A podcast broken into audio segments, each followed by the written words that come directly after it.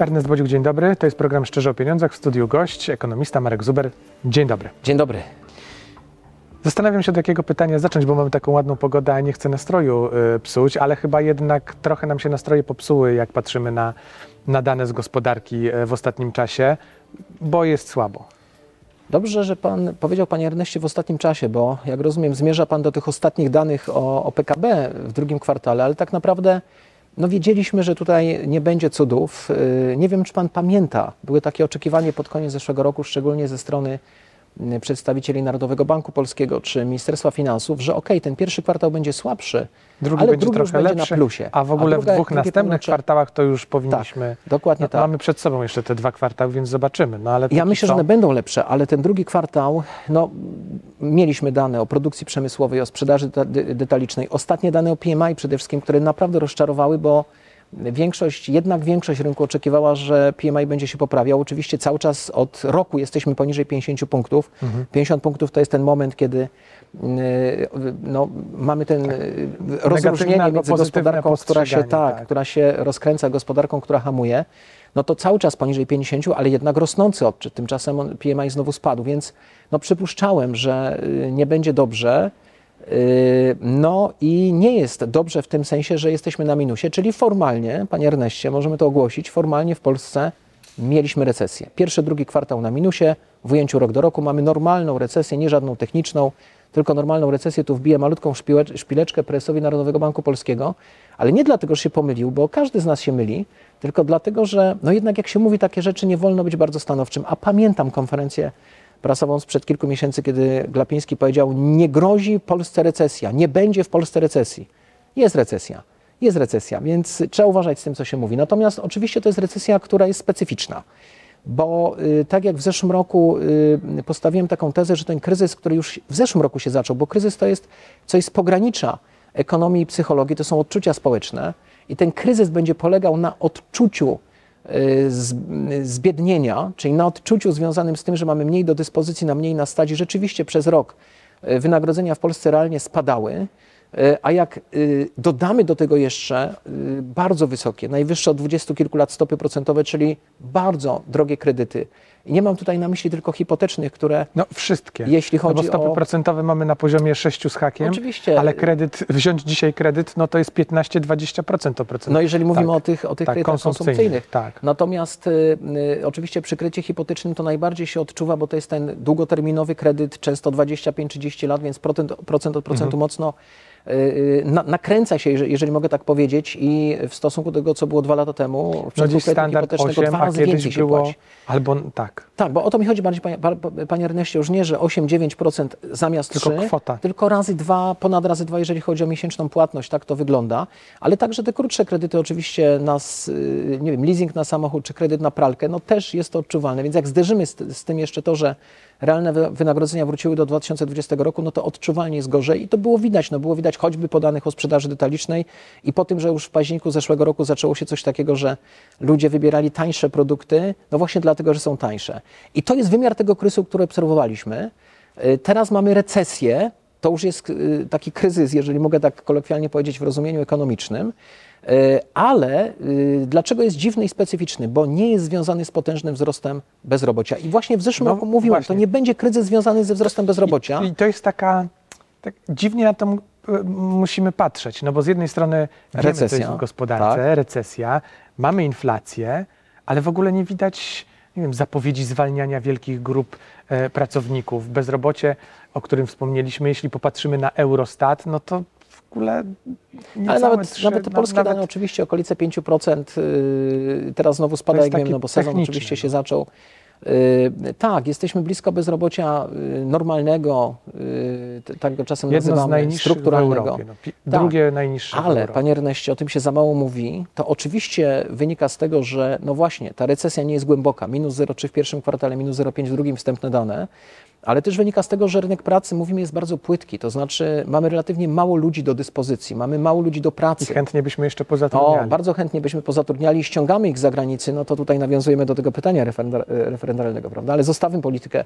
Będzie brakowało ludzi w Polsce także w kolejnych latach i najdalej w roku 2027-2028 tak zabraknie, jeśli czegoś nie wymyślimy, a w zasadzie jedyna realna opcja to jest ściąganie jeszcze większej liczby osób z zewnątrz, czyli emigracja, tylko pytanie na jakich zasadach to będziemy I robić. z którego kierunku? To nam, I z którego kierunku to nam gospodarka stanie po prostu. Nie tak jak teraz, że nie kupię nowej maszyny, bo nie bardzo mam jak obsadzić y, te maszyny, tylko po prostu przestaniemy się rozwijać. To nam grozi, więc y, nie ma i- innej opcji. No, są cztery możliwości. Robotyzacja, zwiększenie dzietności, y, emigracja właśnie i zwiększenie aktywności zawodowej. To tutaj też jeszcze mamy pewne rezerwy, Tak, tak, bo ale za małe. o bezrobociu, ale bardzo rzadko mówi się o tym, ile osób jest aktywnych. My, Aktywność my zawodowa rośnie w Polsce, tak, ale to w- nie jest... Tak, no jeżeli mówimy o jednym z liderów europejskich, czyli o Niemczech, to gdyby tyle Polaków pracowało w stosunku do, brzydkie słowo, siły, zasobów, siły, y, y, y, zasobów siły roboczej, mówię oczywiście o tych, o, o, tych, o tych pełnych zasobach, to powinno w Polsce pracować jeszcze mniej więcej 700-750 tysięcy osób, a nie pracuje.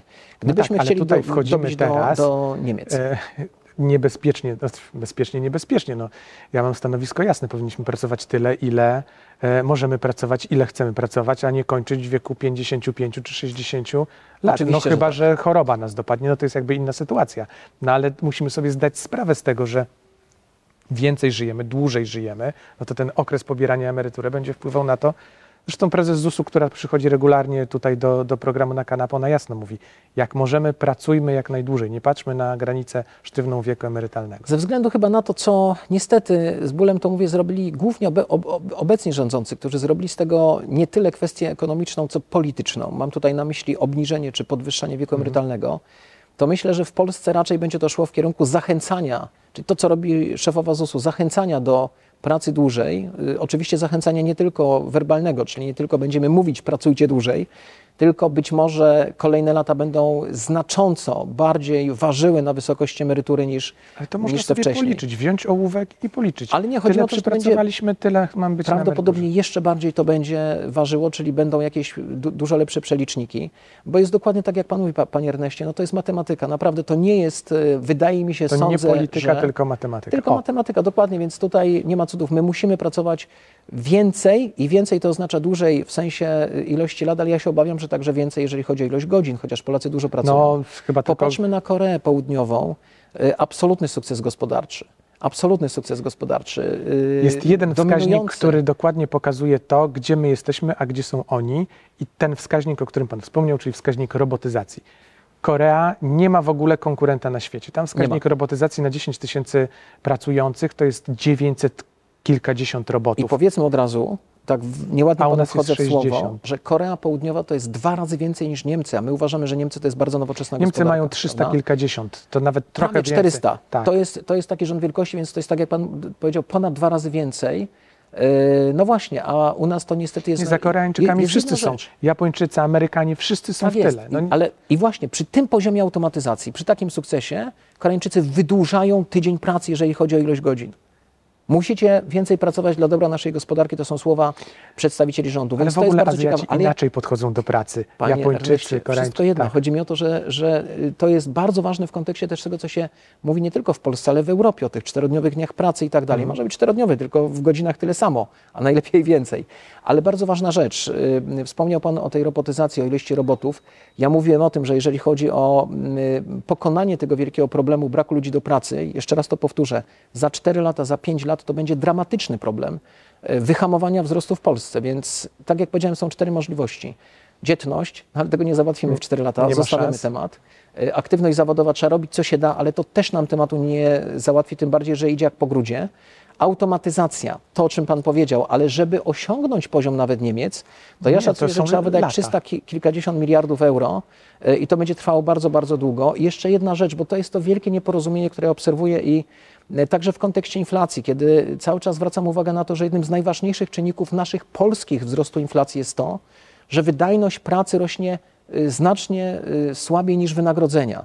I wtedy podaje się przykłady, no a nie wiem, Mercedes w Jaworzu czy LG we Wrocławiu. No tak, ale to są wielkie inwestycje super nowoczesnych i, i wielkich koncernów zagranicznych.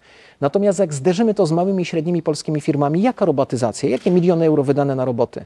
Y, Jeszcze przy No, tak niestabilnym otoczeniu gospodarczym. E, można ją sobie e, Panie Erneście, ale rozliczać. stabilność otoczenia gospodarczego, no To weźmie prawda. Pan ulgę, zainwestuje Pan swoje pieniądze, weźmie Pan kredyt, a za trzy tygodnie się okaże, że są zupełnie inne przepisy. I dlatego mamy wzrost kosztów, realny wzrost kosztów e, produkcji w Polsce, dostarczania usług w Polsce, który oczywiście przekłada się na inflację. I to jest nasz polski e, czynnik, czynnik inflacji, więc ta automatyzacja jest bardzo ważna. No i ten czwarty element, jeżeli chodzi o No to w zasadzie tak zapewnienie naprawdę- ludzi do pracy, emigracja. No ale teraz pytanie, po pierwsze, tak jak Pan powiedział, skąd? A po drugie, w jaki sposób? Czy raczej ściąg, będziemy ściągać tych ludzi i ich asymilować, czy też będzie tak, jak już obserwujemy w Polsce, na przykład we wspomnianym przeze mnie sektorze automotive, y, bo mówiąc LG mam na myśli oczywiście fabrykę baterii, największą na świecie fabrykę baterii do samochodów elektrycznych. Przyjeżdżają do nas na przykład Azjaci na kontrakty y, sześciomiesięczne, pracują przez sześć miesięcy, wracają do siebie, na przykład z Filipin y, czy z Bangladeszu. Więc pytanie, jaką formułę Mhm. No przyjmiemy, tak, czy nam to coś daje, czy nie daje? Czy, czy to jest chwilowe uzupełnienie braków, czy nie? Bo najlepszym rozwiązaniem byłoby to, gdyby emigranci, czy imigranci zarobkowi e, przyjechali, zasymilowali się, zostali. No pytanie, czy najlepsze, bo jak pan popatrzy na to, co Polacy myślą o emigrantach, to różnie to wygląda, chociaż to, co stało się w przypadku Ukrainy, e, no rozbiło w pył, jeśli można tak powiedzieć, to określanie Polaków jako niechętnych e, do przyjmowania osób z innych części świata. Pytanie, z których części świata? Ale właśnie e, w 2005 chyba czy 2006 roku... Kto wie, co za chwilę się na Białorusi taki- wydarzy. Tak, No to, Pisałem taki felieton y, na temat tego, że my musimy przygotować się na to, że Polska przestanie być monolitem narodowym. To znaczy, y, my musimy przygotować się na to, że będziemy mieli osoby z zewnątrz, no bo jak pan pamięta, to właśnie wtedy zaczęły się pojawiać te fatalne y, prognozy demograficzne w Polsce i one się niestety realizują. Więc y, no, jeszcze raz trzeba to powtórzyć. Musimy przestać myśleć o Polsce jako o kraju, w którym mamy tylko, tylko Polaków, cokolwiek by to oczywiście znaczyło. Nie używam słowa prawdziwych Polaków. Proszę zauważyć, panie Erneście. Y, Tylko Polaków, już tak mówiąc zupełnie serio, na to jesteśmy skazani. To jest tylko pytanie, w jaki sposób będziemy chcieli y, do tego podchodzić. Ja mówię oczywiście o tych kwestiach gospodarczych, bo może y, część Polaków będzie uważała, że lepiej się nie rozwijać i tych emigrantów nie przyjmować. No, uważam, że to byłby błąd, ale w takim kierunku też możemy iść. Ale wracając do tego PKB, bo to jest bardzo ciekawe. tak, wracając Do do, PKB recesji. i do, i do inflacji, no bo in, y, PKB nam spada, ale inflacja też spada, ale to akurat Ale jest bardzo wysoka dalej. dalej. No, Oczywiście, no, mamy my- ten słynny baner. y, Nie wiem, czy pan pamięta, był taki kabaret y, kiedyś, nazywał się Tej. y, I tam w jednym ze sketchów było takie sformułowanie prawda czasu, prawda ekranu. było. Więc ja to zmieniam. Prawda czasu, prawda banerów.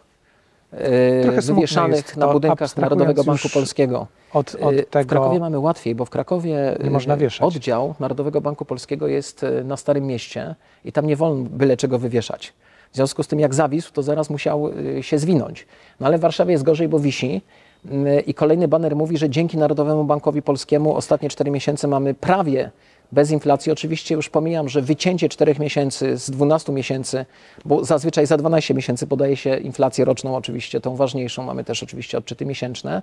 Y, To już jest y, y, kombinowanie z danymi, ale druga rzecz jest taka, no nie dzięki Narodowemu Bankowi Polskiemu, bo jego W udział w tym smutne jest oczywiście. to, że się włącza w taką bieżącą politykę Dokładnie. Narodowy Bank Polski, I wie pan, który to ma jest- w Konstytucji zapisaną niezależność. No, Tak, i, i, i panie Erneście, ja panu powiem tak, że mnie to po prostu smuci. Jest mi smutno, mówię zupełnie serio. Znamy się masę lat, więc wie pan, że ry- rynki finansowe to jest moje hobby, to jest coś, co kocham. Jestem inwestorem, nie tylko analitykiem, tylko sam kupuję, sprzedaję. y, No, wydaje mi się, że w dużej mierze czuję to, co się na tych rynkach dzieje.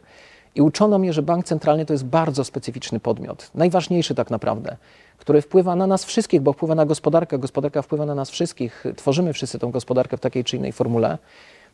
A jedną z najważniejszych rzeczy w normalnym kraju, kraju cywilizowanym jest niezależność tego banku. I proszę zobaczyć, mieliśmy, y, nie wiem, Hannę Gronkiewicz-Waltz, potem był y, Balcerowicz, potem był Sławek Skrzypek, potem mieliśmy y, Belkę. Marek Belka Nikt nie tak. kwestionował. Mimo, że zupełnie, nawet już w przypadku Sławomira Skrzypka, no akurat znaliśmy się dość dobrze, nikt nie kwest... na początku, ale potem nikt nie kwestionował tego, że on jest politycznym prezesem. Nie wiem, czy pan to pamięta, nawet media mu nieprzychylne w połowie y, jego kadencji y, y, dały mu raczej pozytywne oceny.